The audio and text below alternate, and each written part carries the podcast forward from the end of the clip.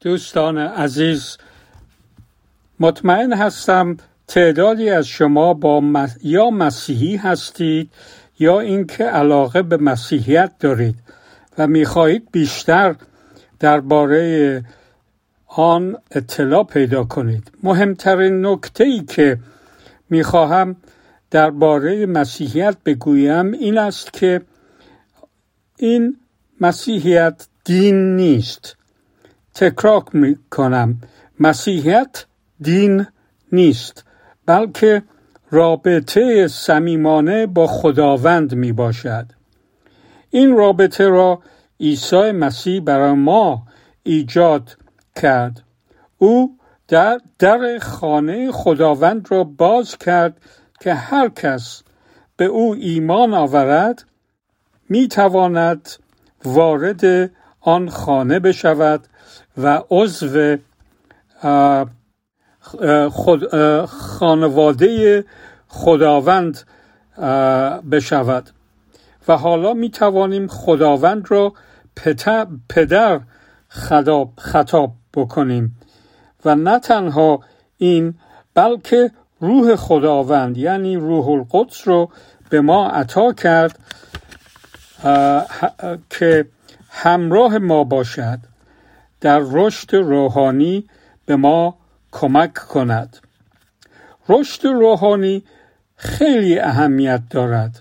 همانطور که یک نوزاد را باید شیر و آب داد و به تدریج غذاهای نرم و بعد غذاهای قویتر تا رشد بکند و در زن پدر و مادر او را باید تربیت کنند به مدرسه و دانشگاه بفرستند و محفوظ نگاه نگاهداری کنند تا اینکه به سنی برسد که بتواند از خودش نگهداری کند. ما هم که تولد تازه تولد تازه روحانی پیدا کرده ایم باید از لحاظ روحانی رشد بکنیم تا به حدی برسیم که در ملکوت خداوند یک عضو مفید و فعال باشیم و میوه های خوب پرورش بدهیم. این مسئولیت این مسئولیت ما می باشد و روزانه با دعا و خواندن کتاب مقدس و شرکت در کلیسا به رشد صحیح روحانی خود برسیم. من فکر کردم برای شما مفید باشد که پادکاست منتشر کنیم که لغمه های روحانی در آن ضبط شده باشد. و شما می توانید آنها را هر روز گوش بدهید و برای رشد روحانی خودتان استفاده کنید. اینها فقط برای گوش دادن نیست بلکه برای به کار بردن در زندگی کار و رفتار شما می باشد تا واقعا میوه های روح القدس در زندگی شما پدیدار بشود. پس من در این پادکست و پادکاست های آینده لغمه های روحانی برای شما ضبط کردم و براتون میفرستم. بگذارید با یک دعا من شروع بکنم. ای پدر من ما که در آسمانی ما شکرت می‌کنیم که این پادکاست ها رو تعداد زیادی از دوستان گوش می‌دهند و من می‌خوام که این پادکاست ها رو به تو بسپرم که اونها رو برکت بده و اونهایی که گوش میدن به این پادکاست ها قلبشون رو لمس کن که بتونن از این پادکاست ها و لغمه های روحانی استفاده طوری بکنن که اسم تو رو نام تو رو جلال بیارن. به اسم عیسی مسیح آمین.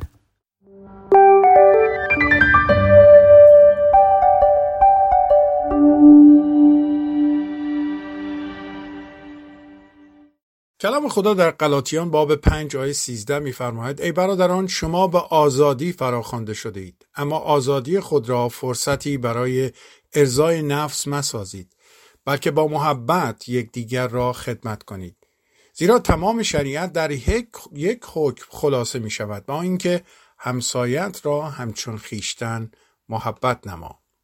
خدا ما را برای خدمت فراخونده برای خدمت باید قلب خدمتگذار داشت. قلب خدمتگذار یعنی قلب فداکارانه و قلب فداکارانه یعنی قلبی که احتیاج دیگران رو اول قرار میده. عیسی مسیح نمونه خدمت شد. او برای خدمت انسان خودش رو به پایین ترین مقام رسوند به حدی که برای نجات انسان حاضر شد تبهکار شناخته بشه. حقیقت اینه که خدمت دیگران کار آسونی نیست چون در خدمت وعده پاداش نیست وعده قدردانی نیست. حتی من به تجربه می‌تونم بگم مقدار انتقادها و شکایتها قابل مقایسه حتی با مقدار قدردانی نیست. شخصی می‌گفت هیچ شخص عاقلی برای خدمت نباید داوطلب بشه. این گفته شخص می‌تونه و گفته شخصی باشه که فقط احتیاجات خودش رو در نظر می‌گیره و به خاطر غرور کسی رو واجد شرایط خدمت خودش نمی‌بینه. عیسی مسیح رو در نظر بگیرید. او همه چیز رو می‌دونست. تمام قدرت در آسمان و بر زمین به دست او داده شده بود. اما با دستان خودش دلسوزانه پای کثیف شاگردانی رو شست که می‌دونست اونها تن او رو تنها خواهند گذاشت. یکی از چیزهایی که در کلیسا متداول ترک خدمت هست و این علتهای مختلفی داره. علتهای مثل اختلاف با دیگران علت قدردانی نشدن ندیده ندیدن ثمره خدمت خودشون و چیزهای دیگه از این قبیل. اولین دلیل ترک خدمت در عده زیاد می‌بینیم اختلاف هست. چون فکر می‌کنن چرا باید کسانی رو خدمت کنیم که به عوض قدردانی باعث ناراحتی من میشن؟ این گونه اشخاص نمی‌دونن که هر خدمتی که برای کسی انجام میدیم از نظر خدا مخفی نیست حتی اگه اونا قدردانی نکنن. هر خدمتی انجام میدیم در واقع خدا رو خدمت می‌کنیم.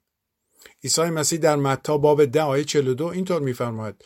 و اگر کسی به یکی از این کوچکترین شاگردان من به خاطر اینکه شاگرد من است حتی یک لیوان آب خنک بدهد او برای این کارش پاداش خواهد یافت. کمترین و راحتترین خدمت آب دادن به کسیه. به نظرم عیسی مسیح در اینجا می‌خواد اینو بگه. شاید از نظر شما اون کار برای اونها و شاید حتی خود شما مهم و بزرگ نباشه. اما برای من عیسی مسیح میگه مهم و بزرگه. وقتی خدمتی انجام می‌دید و پاداش شما رو فراموش نخواهم کرد. بنابراین ما هر خدمتی به دیگران می‌کنیم در واقع به عیسی مسیح می‌کنیم و او هرگز بی پاداش نخواهد گذاشت ما رو. دنبال ثمره خدمت خودت نباش. وقتی عیسی مسیح بر روی صلیب مرد همه همه او رو ترک کرده بودند. اینطور به نظر می اومد که خدمتش مرگش بی سمر مونده. اما بعد می بینیم بعد از سه روز شاهد پیروزی مزفرانه او بودیم. خدمت شما هرگز بی نتیجه و بی سمر نخواهد بود. فیلیپیانسی در یادداشتهای خودش اینطور می نویسه آلبرت انشلند در سالهای آخر عمرش دو تا قاب عکس همیشه در مهمانخانه خودش داشت که عکسای معروف این اشخاص فیزیکدانان معروف به نام نیوتون و مکسول بود که در آخرین روزهای عمرش اونها رو پایین آورد و دو عکس دیگه از گاندی و شواتزر جای اون قرار داد. وقتی علت رو پرسیدن گفت وقت اون بود که عکس موفقیت رو با تصویر خدمت عوض بکنم. وقتی ما برای خدمت خدا را در نظر بگیریم از خدمت خود لذت خواهیم برد. و وقتی دیگران ببینن که شما علا رقم انتقاد و شکایت ها حتی عدم قدردانی قدردانی اونها خدا رو وفادارانه خدمت می‌کنید خدا جلال پیدا می‌کنه و حتی باعث تشویق دیگران برای خدمت میشید. گاهی دیده میشه برای خدمت ایده دنبال پلتفرم هستن. دنبال این هستن که کجا بهتر دیده بشن. کسی که همیشه برای من واقعا وفاداری او در خدمتش تشویق کننده بوده مادر ترزا هست. او سالهای سال عمر خودش رو در کلکته فقیرترین منطقه هندوستان خدمت کرد.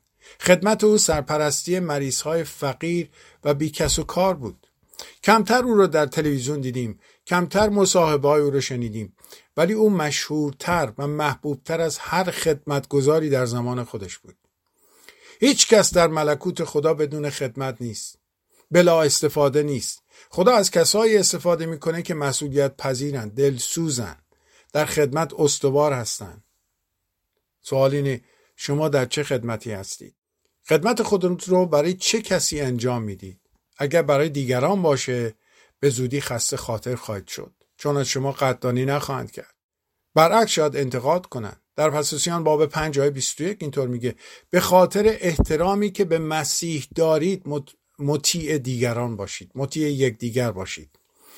به احترام مسیح دیگران را خدمت کنید. به احترام مسیح زحمات را تحمل کنید و به خاطر احترام به مسیح در خدمت خود وفادار باشید. چه خدمتی به شما سپرده شده؟ در اون سعی کن بهترین باشی. با دلسوزی و محبت خدمت کن.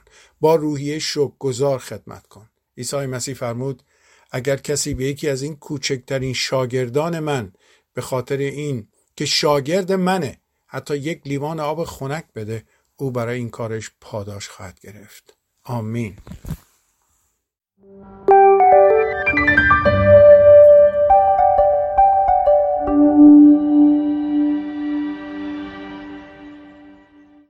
در انجیل متا باب ده آیه سی و هفت عیسی مسیح فرمود هر که پدر یا مادر را بیشتر از من دوست بدارد لایق من نباشد و هر که پسر یا دختر را از من زیاده دوست دارد لایق من نباشد. ممکن این سوال پیش بیاد منظور این آیه چیه؟ من خانوادم پدر مادر خواهر برادرم رو خیلی دوست دارم. آیا مشکلی در این هست؟ خیر هیچ مشکلی در این نیست که ما دیگران رو به خصوص خانواده خودمون رو دوست داشته باشیم. خداوند در کتاب مقدس به ما دستور میده دیگران رو دوست داشته باشیم. بس باید یک منظوری پشت این آیه باشه. برای درک این آیه بهتر به کتاب عهد قدیم نگاهی بندازیم. در بعد و آفرینش می‌بینیم خدا آدم را آفرید و به او گفت از درخت ممنوعه نخوره. و در آن زمان آدم با خدا در مشارکت بود. با او در گفتگو بود. بعد می‌بینیم حوا آفریده میشه. حوا فریب شیطان رو می‌خوره و به آدم از میوه درخت ممنوعه میده و آدم به عوض اطاعت از خدا از همسرش اطاعت کرد.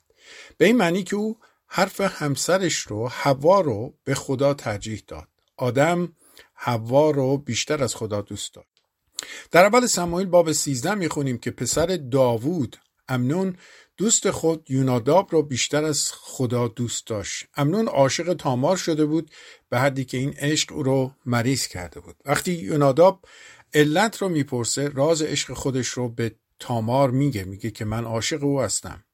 یوناداب میگه خودت رو به مریضی بزن و به پدرت بگو تامار رو بفرسته تا برای تو غذا بیاره. وقتی تامار اومد در اختیار تو خواهد بود. امنون توصیه دوستش رو انجام داد و وقتی تامار به منزل او آمد به او تجاوز کرد. و این مسئله باعث مرگ خودش شد چون بعدا ابشالوم برادر تامار با کشتن او انتقام خواهرش رو گرفت.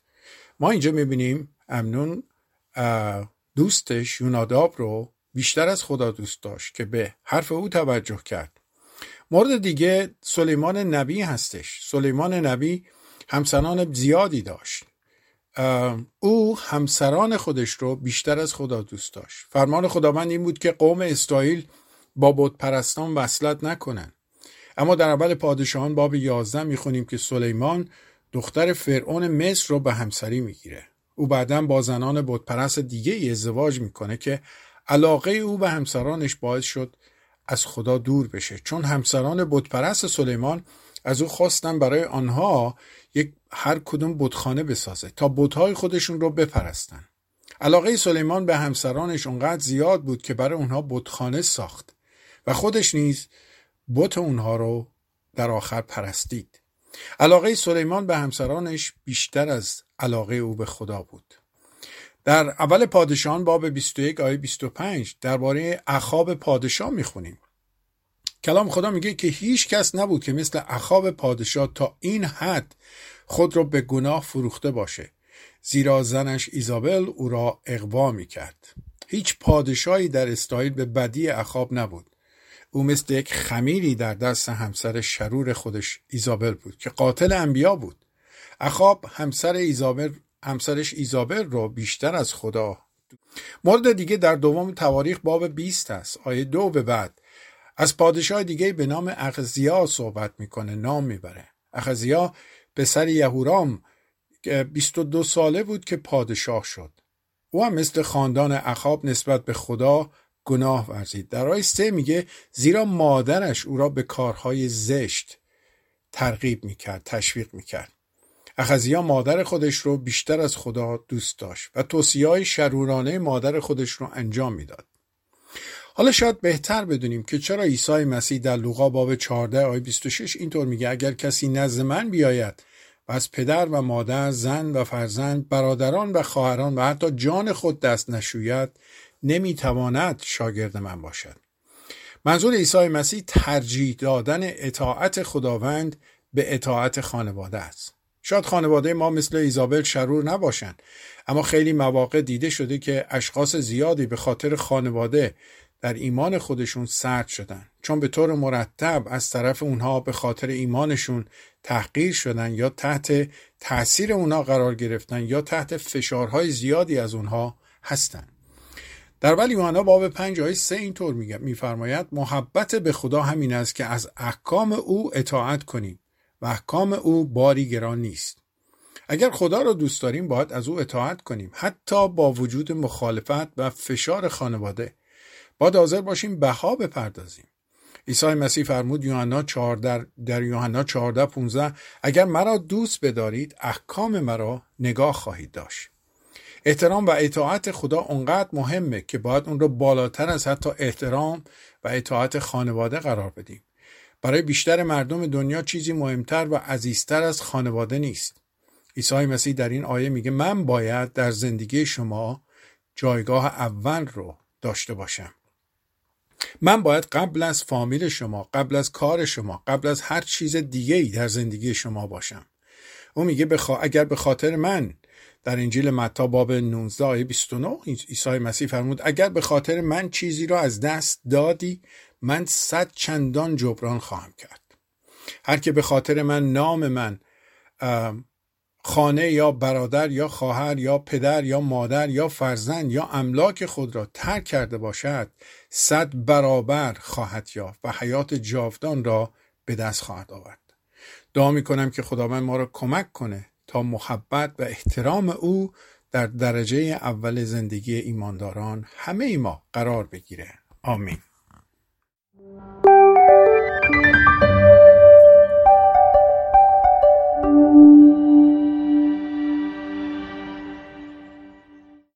در امثال باب 6 آیه 16 تا 19 اینطور میفرماید.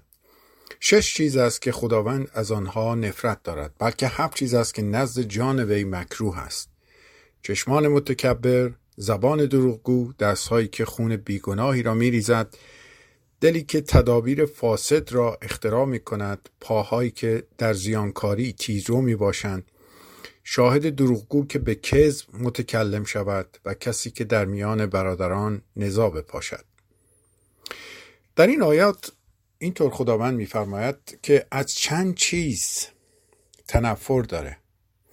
چرا؟ چون این چند چیز اگه دقت بکنید سرچشمه تمام نفاق و مشاجره ها و جدایی هاست اگه دقت کنید هر جا اختلاف و مشاجره ای اتفاق میافته. دلیلش یکی از همین چیزهاست که در این آیات ذکر شده.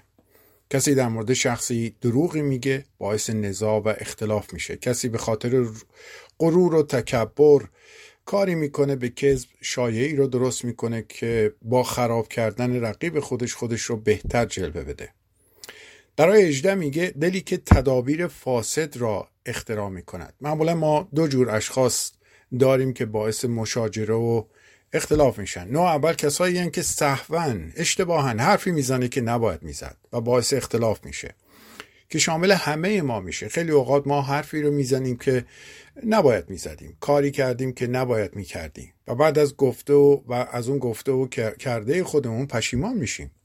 اما نوع دوم اشخاصی هستن که به خاطر شرارتی که در دل و فکر یا فکرش خودشون دارن دائما و عمدن در حال تدبیری هستن که چطور می‌تونن به کس دیگه یا کسان دیگه ضربه بزنن. شخصی تعریف می‌کرد یکی از مشتری می‌گفت که یکی از مشتریان که به مغازه من می‌گفت مراجعه می‌کرد همیشه از من تعریف و تمجید می‌کرد. وقتی فهمید من مسیحی هستم پرسید شما کدوم کلیسا میرید؟ وقتی نام بردم گفتم فلان کلیسا شروع کرد به بدگویی کردن از اون کلیسا. به خصوص دائما از کسی به نام بدگویی می‌کرد. اسم اون شخص رو می آوردم می‌گفت اون اینطوره اون اینطوره. وقتی که حرفاش تموم شد به گفتم از صحبت های شما فهمیدم که شما خودتون هرگز به اون کلیسا نرفتید. گفت بله درسته. از کجا فهمیدید؟ در پاسخ به گفتم شخصی رو که آخه شما تمام مدت از او بدگویی کردید خود من هستم. با شنیدن این حرف صورت او قرمز شد و بقیه مدت با سکوت و عرق شرمندگی سپری شد. این شخص هرگز خودش به اون کلیسا نرفته بود اما عمدن قصد بدگویی و خراب کردن دیگران رو داشت. اخلاق خیلی از انسان ها مثل دوای دمای هوا میمونه. سرد میشه گرد میشه گاهی اوقات از فشار زیاد طاقت فرسا حتی میشه. چیزی که اون رو متعادل می‌کنه صبر و تحمله. همه ما به خوبی می‌دونیم هر کدوم از ما دارای ضعفهایی هستیم. اما چیزی که عجیبه اینه که ضعفهای ما به نظر خودمون عادی و نرماله در حالی که همون ضعفها رو در دیگران یه اشکال بزرگ و غیرقابل بخشش می‌بینیم. اگه من غیبتی بکنم اون رو درد دل مینامم. اگه شخص دیگه ای همون رو در مورد من بگه اون رو بدگویی به حساب میارم. اگه من حرفی بزنم که باعث رنجش, رنجش کسی بشه اون رو بدون قرض می‌دونم. اما کسی اگر کسی باعث رنجش من بشه اون رو مغرزانه و عمدی به حساب میارم. طبق آیاتی که خونده شد ادهی هستند. به قول معروف سرشون درد می‌کنه برای شرارت و برای همین هر جای برن اونجا بین دوستان بذر نفاق و نزاع میپاشن و قدر مسلم اینه که همیشه یه عده قربانی شرارت اینجور افراد میشن. ما نباید بیش از اندازه از هم انتظار داشته باشیم. در عوض باید انتظار بیشتری از خودمون داشته باشیم. باید آماده باشیم در مقابل دیگران به عوض جبهه گرفتن اونها رو ببخشیم. باید آماده باشیم به عوض تلافی کردن تحمل کنیم. باید به دیگران فرصت اشتباه کردن بدیم. هیچ کس همیشه حرفای حکیمانه نمی‌زنه. گاهی اوقات در حرف زدن ما هممون اشتباه می‌کنیم. در برداشت, در برداشت کردن حرف دیگران حتی اشتباه می‌کنیم. در رفتار با دیگران اشتباه می‌کنیم. پس هر کس باید ملاحظه دیگران رو بکنه. چون همیشه همه همیشه در, در یک مود و یک حالت خوب و نرمالی نیستن. در امتحان رانندگی به شما اجازه چند تا اشتباه میدن. در امتحان کنکور به شما اجازه چند تا خطا میدن. چرا؟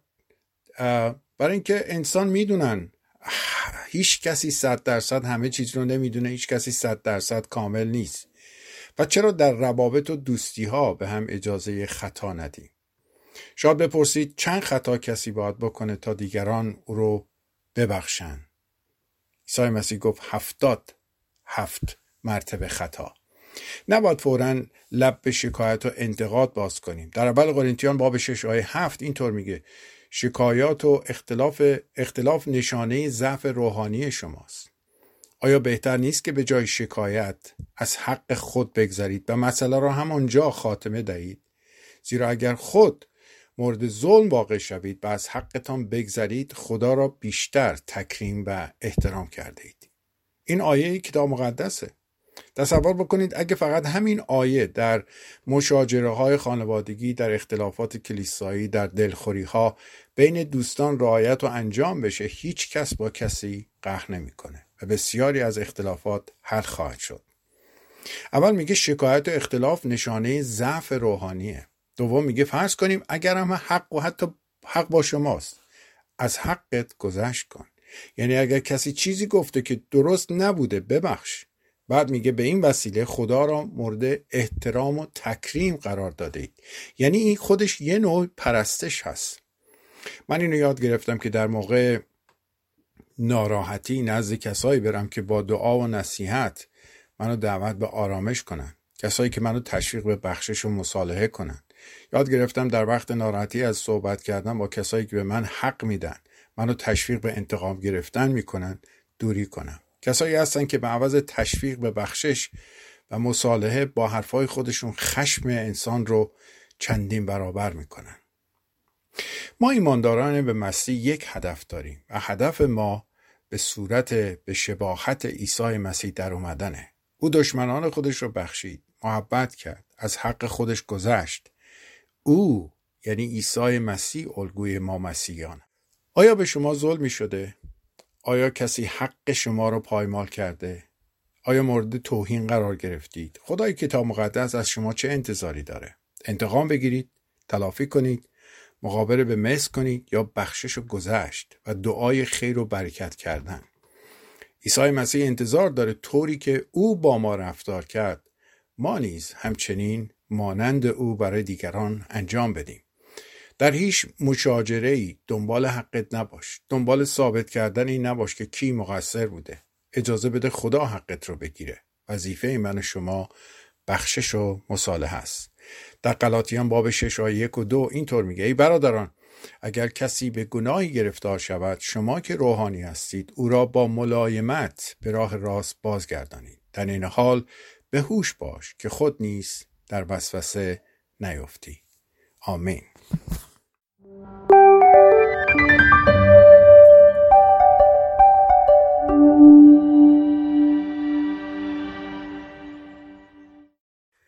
ارتباط یا گفتگوی درست نقش مهمی در سلامت خانواده، جامعه و دوستی ها داره. این روزا اکثر مشاوران خانواده تاکید بر روی ارتباط یا گفتگو در خانواده دارن تا به این وسیله خیلی از سوء تفاهم بین زوجین یا والدین و بچه ها برطرف بشه. حتی در کتاب مقدس خدا انسان رو تشویق به ارتباط با خود می‌کنه چون خدا مایل به این وسیله او رو بهتر بشناسه. وقتی ارتباط نباشه یا ارتباط درست نباشه تصورات و خیالات جای اون رو می‌گیره.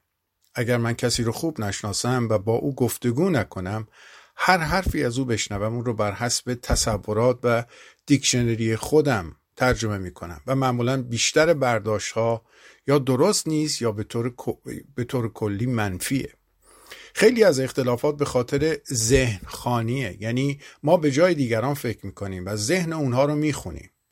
البته فکر می‌کنیم می‌خونیم معمولا کسایی که ذهن خونی می‌کنن بر این باور هستن که دیگران هم ذهن اونها رو می‌خونن و برای همین انتظاراتشون از دیگران بیشتر میشه. چون فکر می‌کنن دیگران باید بدونن که نیاز اونها یا مشکل اونها چی هست. به طور مثال شخصی در محل کارشه می‌بینه که همکارش امروز با او سرد رفتار می‌کنه و با او صحبت نمی‌کنه. پس پیش خودش فکر می‌کنه این حتما به خاطر اضافه حقوقیه که از طرف مدیر به تازگی به من داده شده. و چون او پاداشی همکارش نگرفته حتما به خاطر این از من ناراحته. و اینطور به خودش میگه دلیل این حرکات او سردی او امروز با من حسادته. در صورتی که داستان اینطور نیست. همسر همکار این شخص که حامله است روز گذشته از نتیجه آزمایشات متوجه شده که بچه در رحم مادر مشکل قلبی داره و برای همین فکر همکارش امروز خیلی مشغوله.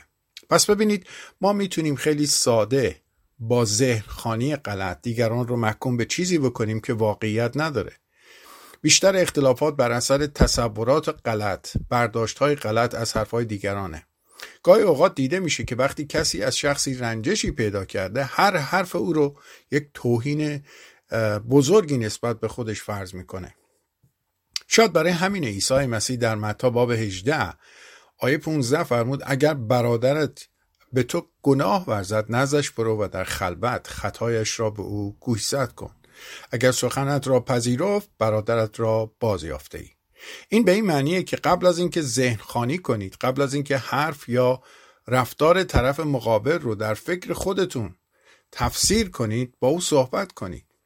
در خیلی موارد برای خود من اتفاق افتاده که شخصی ناراحت شده چون از گفتار من برداشت اشتباهی داشته و بعد که برداشت خودش رو حتی با من در میون گذاشته باعث تعجبم شده چون اصلا چنین منظوری در اون گفتگو نبوده.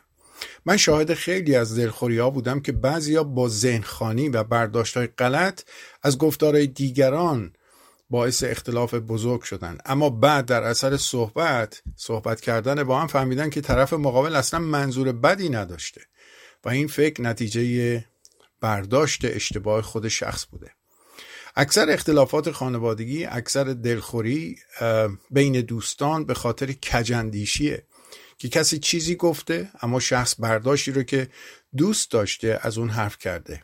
حتی بعضی مواقع دیده میشه که شخص مورد نظر میگه منظور من از گفتن این حرف اون نبوده که شما تصور کردید و توضیحات لازم رو داده که منظور چی بوده. اما شخص نپذیرفته و هنوز در پی باورها و برداشتهای خودش هست. کتاب مقدس در فیلیپیان باب 4 آیه 8 اینطور میگه. در خاتمه بگذارید این را نیز بگویم. فکرتان را بر روی هرچه راست و خوب و درست ثابت نگاه دارید. درباره چیزهایی فکر کنید که پاک و زیباست. در صفات خوب و پسندیده دیگران تأمل کنید. درباره چیزهایی فکر کنید که می توانید خدا را برای آنها شکر کنید و به وجود آنها خوش باشید. فکر مثبت داشتن در مورد دیگران به تمرین روزانه نیاز داره. ما به خاطر طبیعت کهنه که از گناه صدمه دیده معمولا اولین چیزی که در مورد در هر موردی به فکر ما خطور می‌کنه منفیه سالم نیست. پس باید سعی کنیم تمرین مثبت بودن بکنیم. زود عکس عمل نشون ندیم. کلام خدا میگه خشم رو مهلت دهید. به خودمون بگیم شاید من اشتباه می‌کنم. بعد از اینکه آرام شدید قبل از اینکه به شخص سوم مراجعه بکنید و موضوع رو با اون در میان بذارید با خود شخص صحبت کنید. برداشت خودتون رو از حرفای او به اون نگید. و اصرار نداشته باشید که فکر و برداشت شما درست بوده. اجازه بدید اون شخص خودش منظورش رو به شما بگه. به این ترتیب بیشتر اختلافات قبل از اینکه به جنجال برسه به پایان خواهد رسید. بیایید این آیه رو هر روز تمرین کنیم. لطفا اون رو بنویسید. و یک جایی قرار بدید که هر روز بتونید اون رو بخونید و به اون عمل کنید. همون آیه‌ای که در فیلیپیان باب 4 آیه 8 هست. فکرتان را بر روی هرچه راست و خوب و درست است ثابت نگاه دارید. درباره چیزهایی فکر کنید که پاک و زیباست. در صفات خوب و پسندیده دیگران تحمل کنید. درباره چیزهایی فکر کنید که می توانید خدا را برای آنها شکر کنید و به وجود آنها خوش باشید. آمین.